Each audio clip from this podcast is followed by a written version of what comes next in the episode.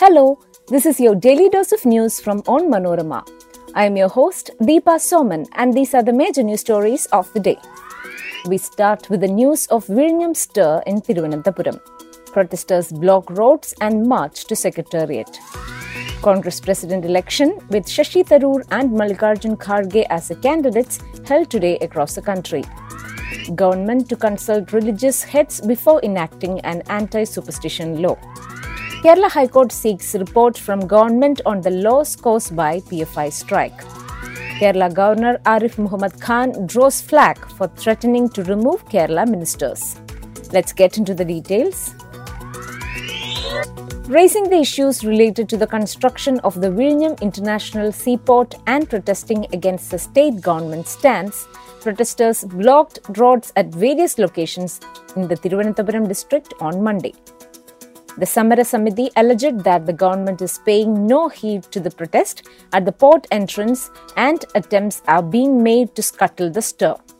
As part of the protest led by the Samara Samiti, they block roads at Attingal, Kazhakoottam Station Kadavu, Chaka, Thiruvallam, Vizhinjam, Puvar and Uchakada from 8.30 am to 3 pm on Monday. A march was also held from the Martyrs column at Palayam to the Secretariat at 11 am. Meanwhile, the government is likely to hold conciliatory talks soon as the port construction has to be resumed at the earliest. The Congress president election was held at various centres across the country on Monday as the party prepares to have a non Gandhi as its president after 24 years. The candidates, Thiruvananthapuram MP Shashi Tharoor and Karnataka's Mallikarjun Kharge, cast their votes in the early hours of the poll. Tharoor said he expects at least 100 votes from Kerala. There were a total of 68 polling booths across the country and the voting ended at 4 pm. The results will be announced on Wednesday. The Kerala government will tread cautiously as it plans to enact a law against superstitious practices in the wake of the series of crimes committed by sorcerers.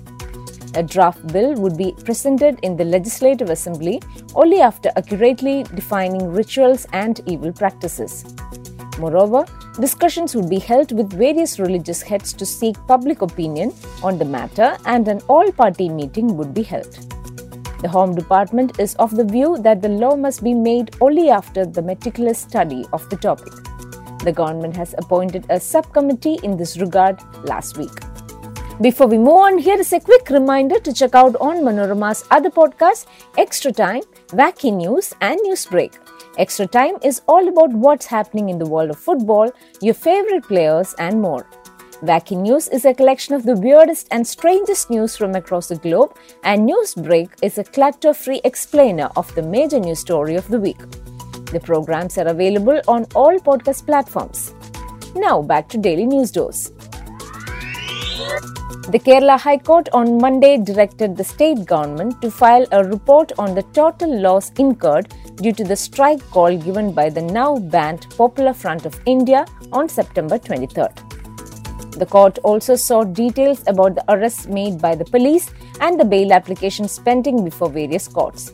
It was hearing the contempt case initiated suo motu by it last month against PFI. The court also asked the state to file a report on the recoveries made against the properties belonging to PFI and its office bearers. The division bench comprising Justice A.K. Jayashankaran Nambiar and Justice Muhammad Niaz CP, while issuing the direction to state, adjourned the case to November 7th.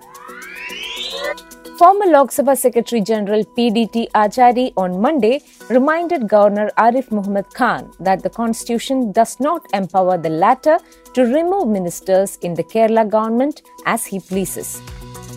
That power rests with the chief minister alone, Achari said. Only a chief minister can appoint a minister. Similarly, only a CM can remove a minister, Achari said. The governor has no role to play in this. His role is to heed the directives of the Council of Ministers, Achari added. The development comes in the wake of Khan's stern warning that statements by any left minister that lowers the dignity of his office would invite action, including withdrawal of pleasure. In a tweet on Monday sent out from the official Twitter handle of Kerala Governor, Khan said, The CM and Council of Ministers have every right to advise governor. But statements of individual ministers that lower the dignity of the office of the governor can invite action, including withdrawal of pleasure. The tweet was issued by the PRO of Raj Bhavan.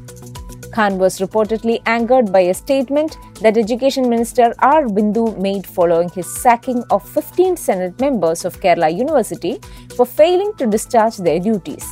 His move was in response to the Senate's failure to nominate a member to a section committee for appointing the next Vice Chancellor as instructed by the Governor. That brings us to the end of this episode. Follow onmanorama.com for detailed updates on the latest news and be sure to come back tomorrow. As always, thanks for listening to Daily News Dose.